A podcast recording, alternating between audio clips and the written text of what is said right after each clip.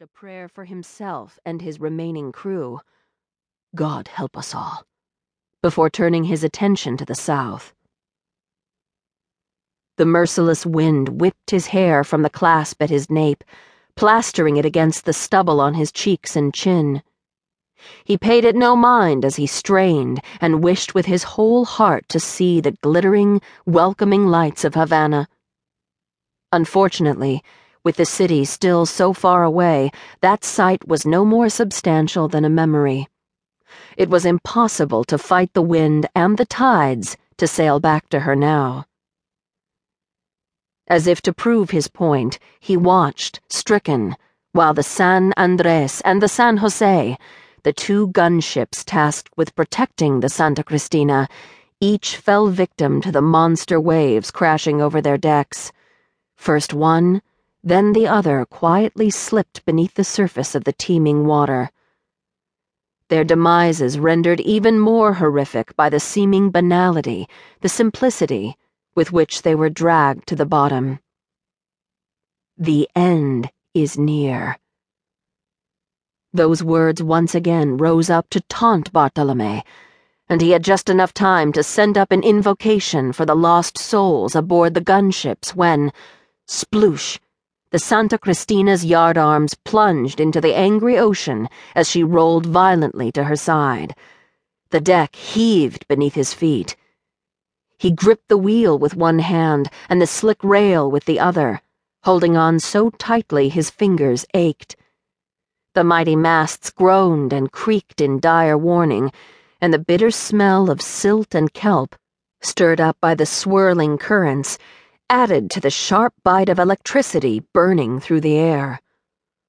Boom! A burst of lightning, only found in the most turbulent and unpredictable hurricanes, sizzled through the sky overhead, highlighting the determined faces of Bartolome's crew as they battled for the life of the ship and ultimately their own salvation. They had only one chance the ringed island he'd left behind just a short time ago when he was still arrogant enough to think it was possible to reach home port. We are coming about! he yelled to his first mate. Nodding jerkily, the young officer lifted his whistle to his lips. Bartolome saw the man's cheeks puff out, but no sound emerged from the small instrument. With a shouted curse, his first mate shook as much of the sea spray from the whistle as he could before trying again.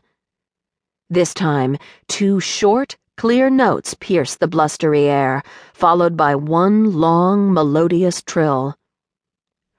Bartolome watched through the blinding screen of rain as his valiant crew struggled to do his bidding. When the rigging was ready, he spun the wheel his muscles burning from the long hours of desperately working to control the big ship. The Santa Cristina moaned mightily, the wood of her hull straining as she fought to make the turn in the heaving seas. But the instant the secondary sails caught the force of the gale, lifting the ship sharply before plunging her to her side, it became obvious it was too late. She could probably hold together long enough to take them back to the ringed island but she was far too cumbersome to make the maneuvers needed to safely sail them around to the leeward side.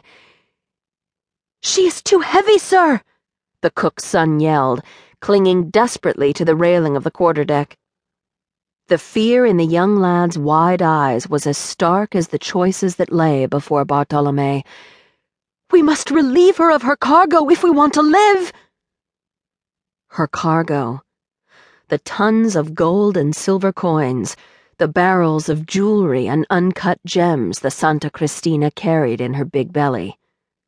It was a treasure King Philip desperately needed to fund the ongoing fight against the English, French, and Dutch, those scurvy bastards determined to see Spain's empire burn to ashes.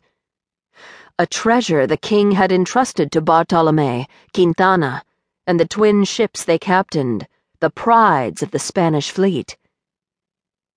Bartolome knew what he must do king and country first. Yanking the wheel hard left, he struggled to follow the currents and pilot the ship from the deceptive safety of the deep water.